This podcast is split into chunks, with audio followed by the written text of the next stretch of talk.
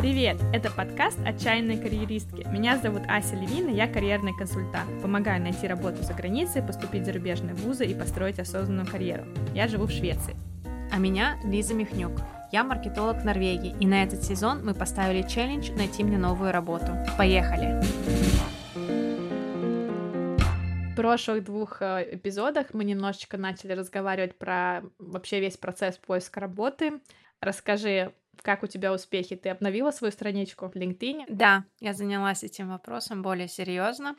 Я обновила background picture, как ты мне сказала, чтобы был типа более профессиональный вайб еще больше дополненной информации о себе, более развернуто, не, не акцентировала внимание только на маке, больше тоже сказала, чем я хочу заниматься, что мне нравится в моей работе маркетолога. И когда ты говоришь Mac, надо напомнить, что это название компании, в которой ты работаешь. А то я сразу подумала про MacBook. Я помню, когда я своей подруге сказала, что «О, а, девочки, я нашла работу в Маке», и моя подруга была такая «Мак — это косметика или ноутбуки?» Все так и думают, да, что Мак — это либо-либо, но нет, это это пивзавод в Норвегии.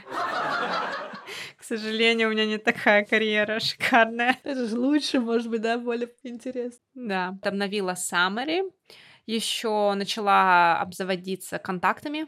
Угу. Сколько у тебя сейчас уже коннекшенов? У меня больше ста уже сейчас. Молодец, первый майлстон пройден.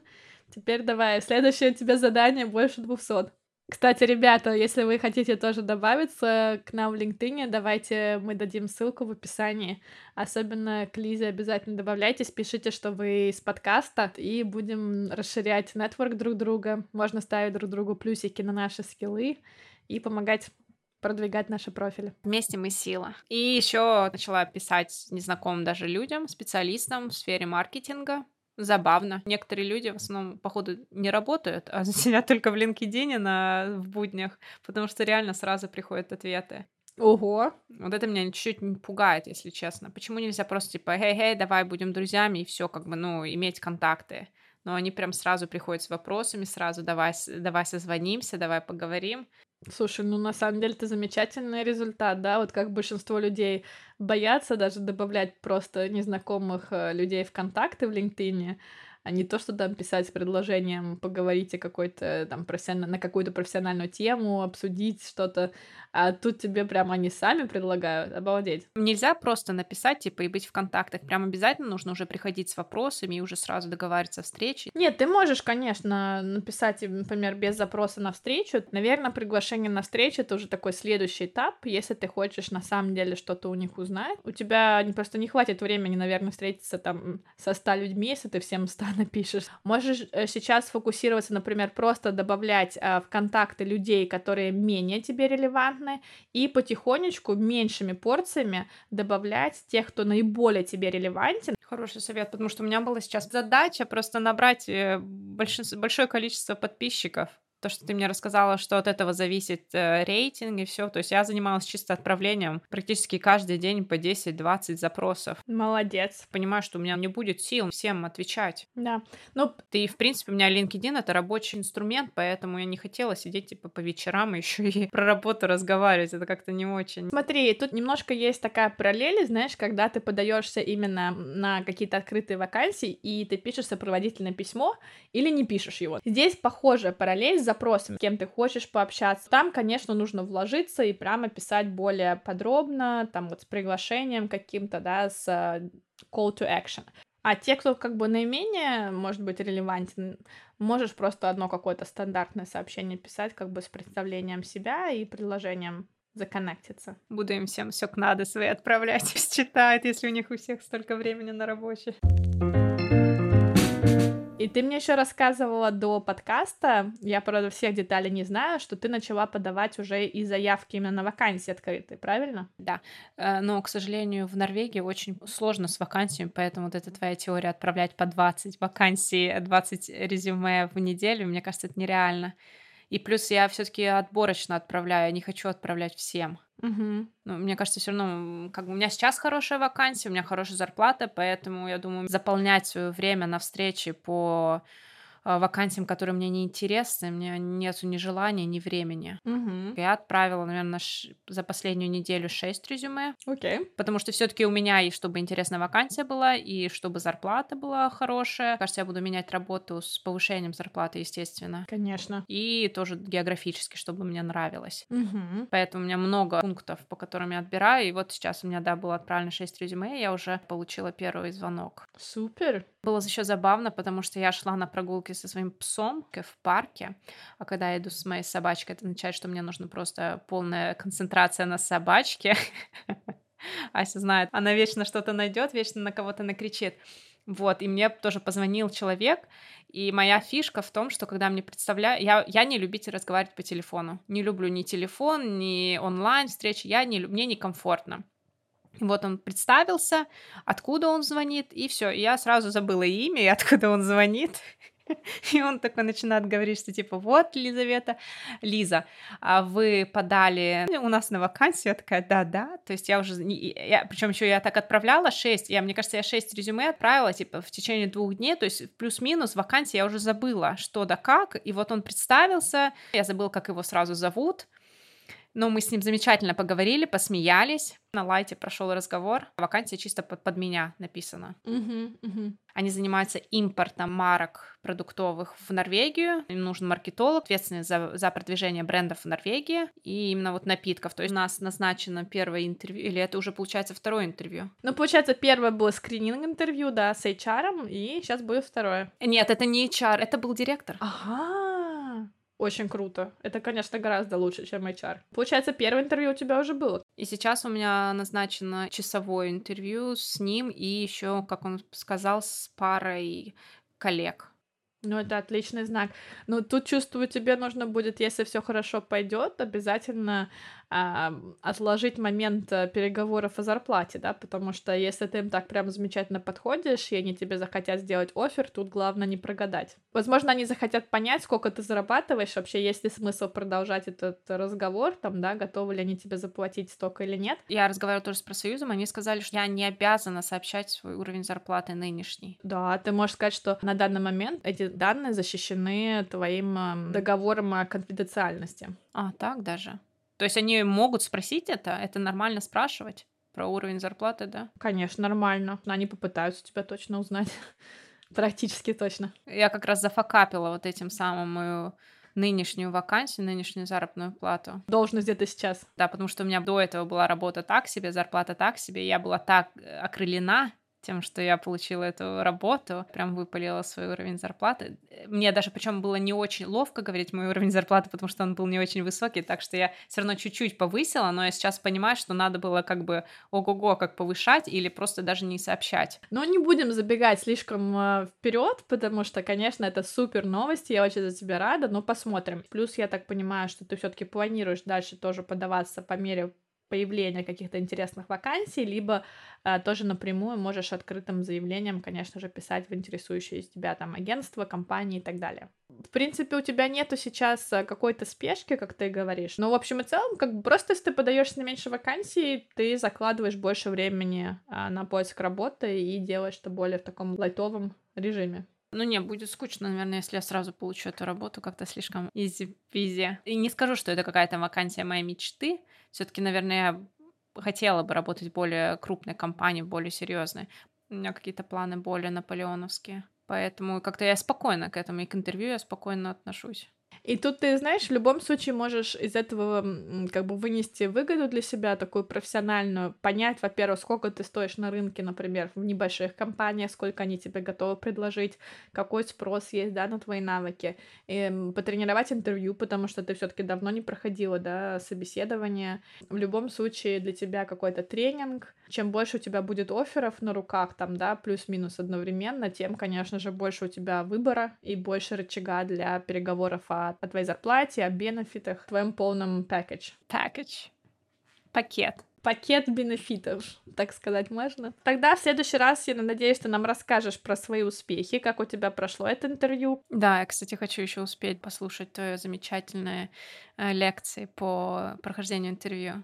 У тебя же там было как раз про вопрос, ответы на каверзные вопросы. Да, кстати. Очень хочу это прослушать повторно, потому что я, я ужасна в этом плане, особенно на всякие там «расскажи о себе».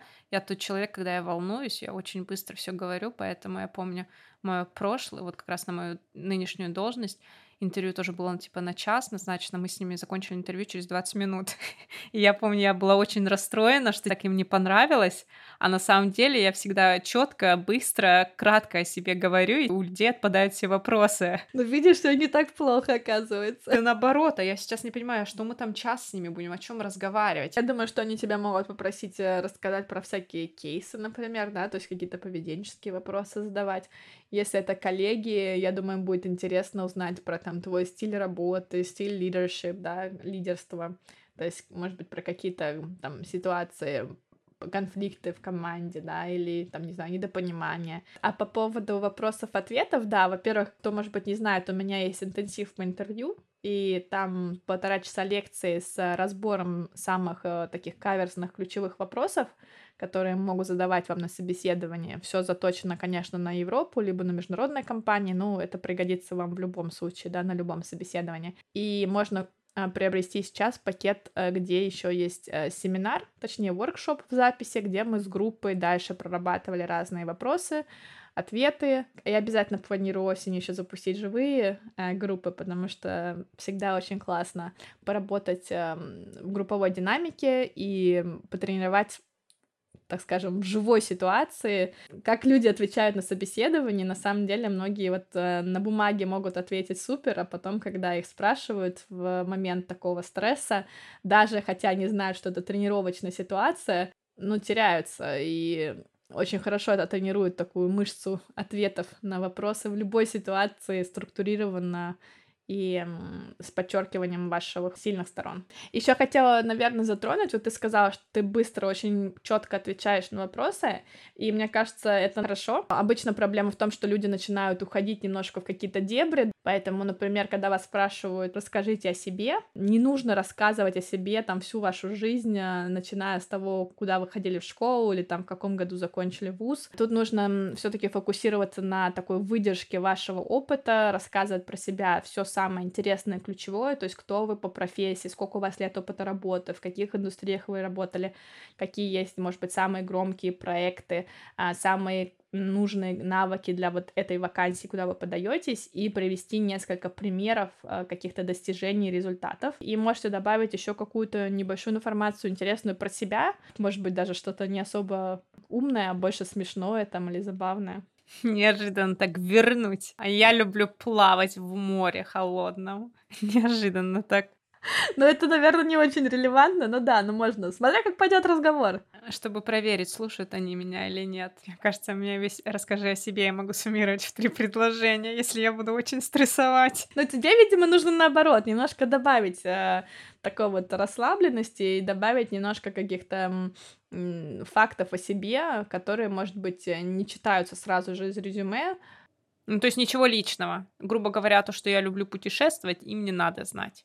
Почему нет? Возможно, им как раз-таки это будет интересно. Если ты будешь импортировать какие-то продукты, то для этого, возможно, нужно будет путешествовать и летать там в разные страны, проверять продукты.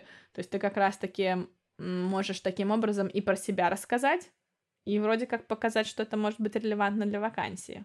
Помню, помню, на мою нынешнюю вакансию тоже было условие, что будут много поездок заграничных. Только вот сейчас у нас почему-то только мой шеф Вьетнам, Таиланд, Япония, Южная Корея, Америка, Англия. А мы с моим коллегой так и сидим, в Альту сейчас собираемся. Это еще севернее в Норвегии. У меня тоже мои позиции говорили, что будут какие-то путешествия, ну там то ковид, то еще что-то. В общем, в результате, куда я там ездила? Я ездила в Стокгольм, а, ездила в Осло сейчас, да. Ну вот Стокгольм и Осло Стокгольм почти каждый месяц у меня сейчас поездки, но кроме этого все. Я все жду, когда меня отправят в Китай там или еще куда-нибудь. Но посмотрим. А что ты ему ответишь, если тебя спросят про примеры твоих слабых сторон? О, вот это вот ненавижу. Потому что, знаешь, как бы хочешь сказать какую-нибудь типа, я uh, workaholic. Вот это все хрень.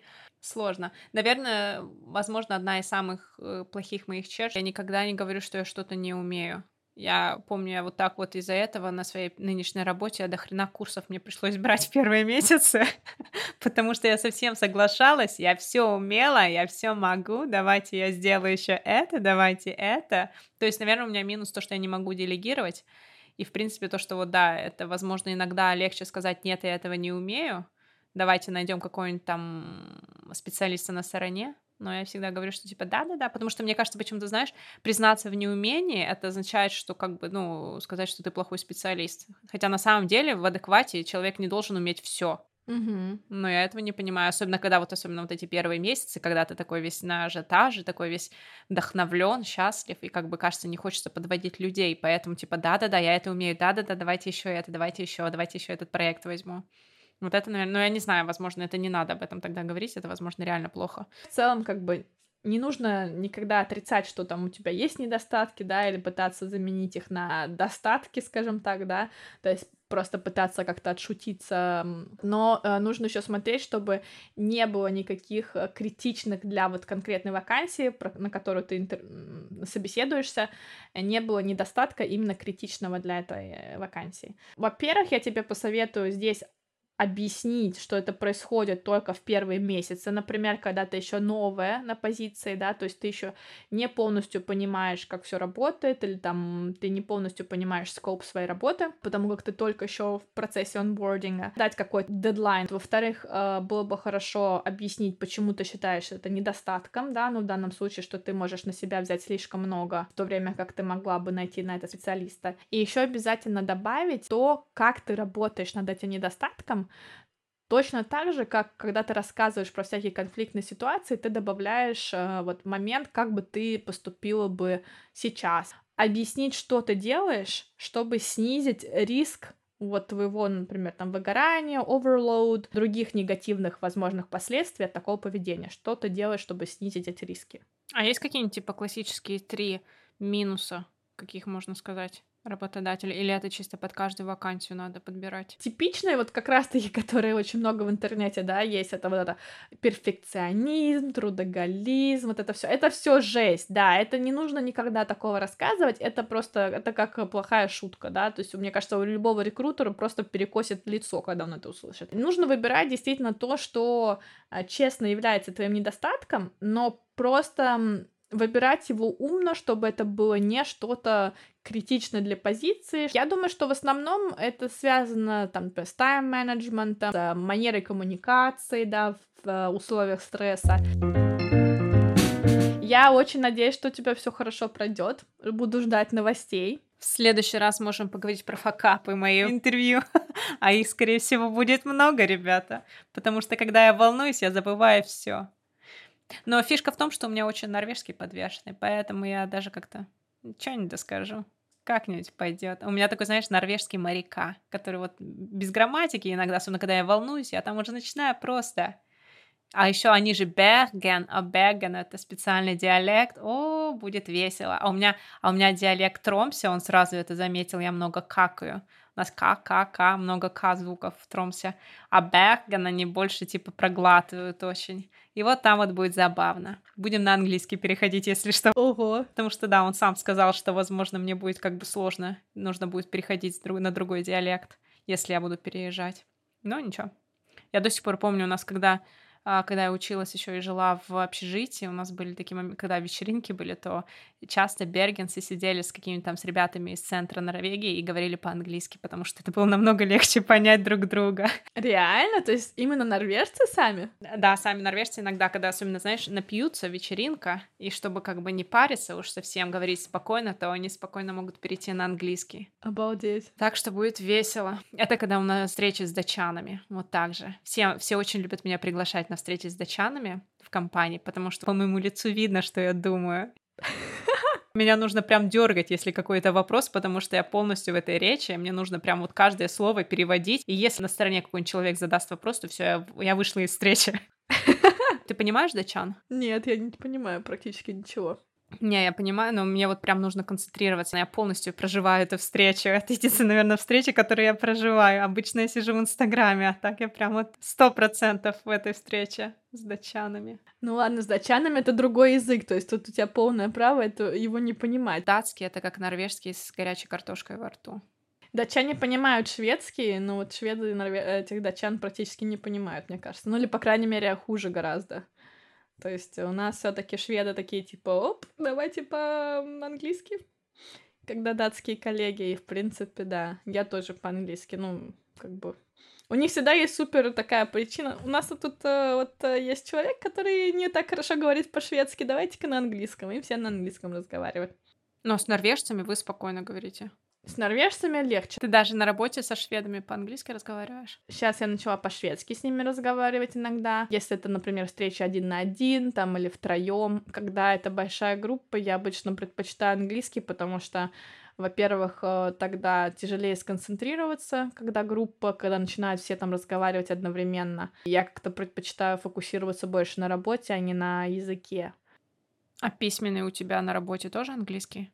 Письменные мы всегда мы всегда пишем на английском практически, да, то есть письменно я даже особо не парюсь. Я с паром, вот с моим мужем, пар, пар, а, шведом, я с ним разговариваю. Мы пишем на шведском только дома, мы сейчас начали тоже практически только на шведском разговаривать. На работе я пишу на английском, потому что это просто в сто раз быстрее, Плюс у нас только иностранцев. Сейчас у меня испанец, э, там голландец, то есть очень так все международное. Норвежец, кстати, есть сейчас, и китаянка. То есть у нас очень такая команда разношерстная, международная. И тогда мы, конечно, в основном говорим по-английски. И так как все может пересылаться, то ну, пишешь сразу на английском, чтобы было удобно. В Норвегии нужно поискать такие компании, где английский рабочий язык. В Швеции очень много компаний, где официально только на английском, в принципе, работают. Или, по крайней мере, они могут работать на шведском, если там шведы все в, ну, в комнате. Но если появ... появится какой-то иностранец, то все сразу же переходят на английский, и людей берут на работу только с английским больших крупных компаниях, вот Volvo, Polestar, Ericsson, там, да, Klarna, все эти компании, там очень много иностранцев, которые два слова по-шведски не могут связать. Очень большой импорт э, рабочей силы, квалифицированной, скажем так, у нас идет, поэтому в Швеции найти работу без шведского это вполне реально, в крупных компаниях это норма. Ну, вас и не надо. Вы уже разговаривали про это, что шведский паспорт не нужен знание шведского. Но все-таки мне хочется знать шведский на вот свободном уровне, чтобы если я буду в будущем, например, там смотреть какие-то вакансии, да, еще в других компаниях, чтобы не быть привязанной только английским вакансиям. Конечно. Не понимаю, как люди могут жить в чужой стране и не знать язык. Я сейчас купила первый раз книжку на шведском. Посмотрим. О, вот, вот. Я могу тоже потом ее взять, почитать. Это что за книжка? Что-то про прекрасный день лета. А, вот, про двух подруг, которые там встретились. Вот, я еще не начала, я только посмотрела на красивую обложку, и она у меня лежит готовая. Все, я ее свозила с собой сейчас в путешествие и вернула, и даже я ее не открыла. Кстати, ребята, кто у нас здесь еще из Скандинавии? Напишите нам в комментариях. Будет прикольно познакомиться с теми, кто живет в Швеции или в Норвегии, или там в Финляндии, Дании, тоже недалеко. Сделаем. Это networking. У тебя была какая-то встреча с мальчиком из Швеции, да? В России. Да. Я встретилась как раз-таки с студентом моим, можно так сказать, наверное. То есть мы с ним работали над его резюме пару лет назад. Вот он тогда сразу получил буквально через неделю уже звонок по поводу э, интересующего вакансии. То есть мы так успешно поработали, сейчас мы снова встретились и что-то заговорили про то, что да, не хватает немножко меня в Швеции здесь такого какого-то круга общения, э, связанного с, и с Инстаграмом, и с блогингом, и в том числе именно с профессиональным развитием, потому что, например, у нас есть наш метап в Стокгольме, ребята классные очень, и я помогала даже им организовывать один раз ивент в Гетеборге, на котором познакомилась с некоторыми из, из моих текущих друзей, то есть это было в этом смысле очень успешно. Но после этого как-то ковид начался, и э, очень мало сейчас каких-то ивентов, если есть вообще именно офлайн э, в Гетеборге. А, на которых можно познакомиться с активными ребятами, да, но которые тоже интересуются либо интерпренерством, а, предпринимательством, да, либо блогингом. Наверное, в основном все занимаются чем-то другим, и мне бы хотелось э, создать, может быть, какую-то небольшую такую группу, с кем можно было бы видеться, встречаться, разговаривать, поддерживать друг друга. И дальше просто думаю, в каком формате это делать, может быть, стоит начать с чего-то полегче в начале, больше какие-то прикольные занятия, которые можно делать в группе, ну, параллельно ты общаешься с людьми, чем ты занимаешься вместе. Мне кажется, это сближает. Либо уже больше думать про сторону нетворка, или менторства, например, да, какого-то. Думаю, пока, если у кого-то есть идеи, то тоже пишите, потому что это все очень very much in process, in progress. Мотивирует. Но меня очень замотивировало. Как ты провела время с родными, с семьей? Хорошо очень провела время. У меня, получается, мама и сестра тоже приехали одновременно со мной. А, ну, мы здесь сначала были в Швеции, потом вместе туда поехали. Тетю мою увидели, вот, бабулю мою похоронили а, вместе. Это был, конечно, очень такой трогательный момент. И я, по сути дела, ради этого туда поехала. Вот, я была очень рада, что получилось попрощаться. Помимо этого, конечно, много всего, как обычно, там, сходить ко всем бьюти-мастерам, там, сходить сдать все анализы, к врачам провериться. Съездили на залив несколько дней, там, под Питер, под Выборг. Я рада, что я поехала, и, в принципе, без проблем я обратно доехала тоже. Как Дейзи? Как они с паром две недели прожили? Пар выжил? А я боялась, что он просто не выживет, если честно, потому что в первый же день она у нас хорошо вела себя до этого, и в первый день, как только я уехала, она три раза пописала дома и три раза покакала. Я вообще не понимаю, как. Красотка! Пар был просто в ужасе происходящего. Я не знаю, почему, как это так случилось. Переживала. Ты же, наверное, мама. Она к тебе больше привыкшая или к пару? Кто больше времени проводит с ней? Мы как-то вдвоем все время были, то есть, в принципе. Ну, в общем, э, да, она как-то вот так вот повелась. Может быть, он не замечал просто, знаешь, вот когда она хотела выйти, он не замечал, но она как такая, ну, не заметила и все. Но ничего, а спустя там пару дней как-то они нашли свой ритм, и вообще по вторую неделю он без проблем с ней провел, он сказал, что он меньше за ней следил, уже как-то мог наконец-то отдохнуть немножко. И сейчас я приехала, первый день, конечно, это, она, видимо, была в стрессе от того, что я приехала, это был хаос, э, но после буквально одного дня она как-то пришла в себя, и все, она себя достаточно хорошо ведет. И я так понимаю, что на самом деле нам тьфу-тьфу а, повезло, что собака достаточно спокойная по сравнению с тем, что мы слышим, да, вокруг. Ну, с твоей даже я не сравниваю. Да, ну, даже просто там как бы со средней собакой она все таки достаточно спокойна. Она единственное начала сейчас гавкать сильно, а вечером, когда она видит какое-то отражение, и я так понимаю, что она, значит, думает, что мы не охраняем достаточно дом, вот, и нам нужно как бы подходить, э, говорить, что типа хорошая девочка, смотреть, показывать, что мы следим за ситуацией, потом говорить, что все окей, как бы, и так делать каждый раз, когда она гавкает. Уже сказать, вчера вечером я задолбалась, потому что когда она начала гавкать там в шестой или седьмой раз за два часа, я такая, блин, ты можешь просто перестать. Ну, так не работает, я понимаю, что нужно как бы ее приучать, но это единственный пока что как бы минус. Вчера смотрели сериал Carnival Row, вот этот карнавальный ряд, или я не знаю, как это называется по-русски. Там Орландо Блум стареющий, но такой до сих пор очень ничего такой. Вот. И это Кара Дельвинь, которая модель сейчас э, теперь актриса. Там такой немножко как фэнтези э, сериал, как бы в другой вселенной, то есть там нельзя сказать, ну, примерно как Англия конца, наверное, 19 века где-то или середины. Это не какой-то шедевр, но мне понравилось. А я, наконец, планировала свое лето. У меня будет лето с передвижкой два месяца. Мы в сентябре поедем как раз у меня то, что я планировала Шпицберген, и все отменяла, отменяла из-за моей милые собачки. И вот сейчас мы э, уже перенесли на сентябрь, чтобы мой молодой человек со мной был. Круто. И потом в октябре на две недели поедем в Стамбул. Стамбул, мне кажется, интересно. Старый город красивый. Угу. А вы все две недели будете в Стамбуле? Не, не знаю, не уверена. Наверное, скорее всего, меня, думаю, недельку, может, в Стамбуле, можно еще куда-нибудь съездить рядом. Я думаю, что два, две недели это много времени, можно еще куда-нибудь съездить. Планируем, да. Так что увижу своей семью наконец.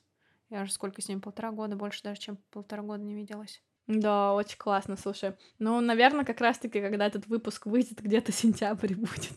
Потом А может быть, уже и новогодние каникулы будут. Нет, нет, нет, мы выпустим. Мне кажется, мы с тобой сегодня записали такой очень информативный а, выпуск и по поводу интервью, и про собеседование поговорили, и новости обсудили, и в следующий раз будем надеяться, что у нас будут прям вообще какие-нибудь интересные, хорошие, захватывающие от тебя апдейты по поводу твоего поиска работы и про нашу жизнь тоже немножко поговорим. Хорошего вам всем продолжения дня и до новых встреч. Пока-пока. Пока-пока. Спасибо, что были с нами. Чтобы не пропустить новые выпуски и поддержать нас, обязательно подписывайтесь на подкаст, ставьте нам звездочки, а также скачивайте наши эпизоды. И, конечно, приходите к нам на страничке в соцсетях. Меня можно найти по нику Ася, нижнее подчеркивание, Левин. Ссылки оставим в описании эпизода. Пока-пока и до новых встреч!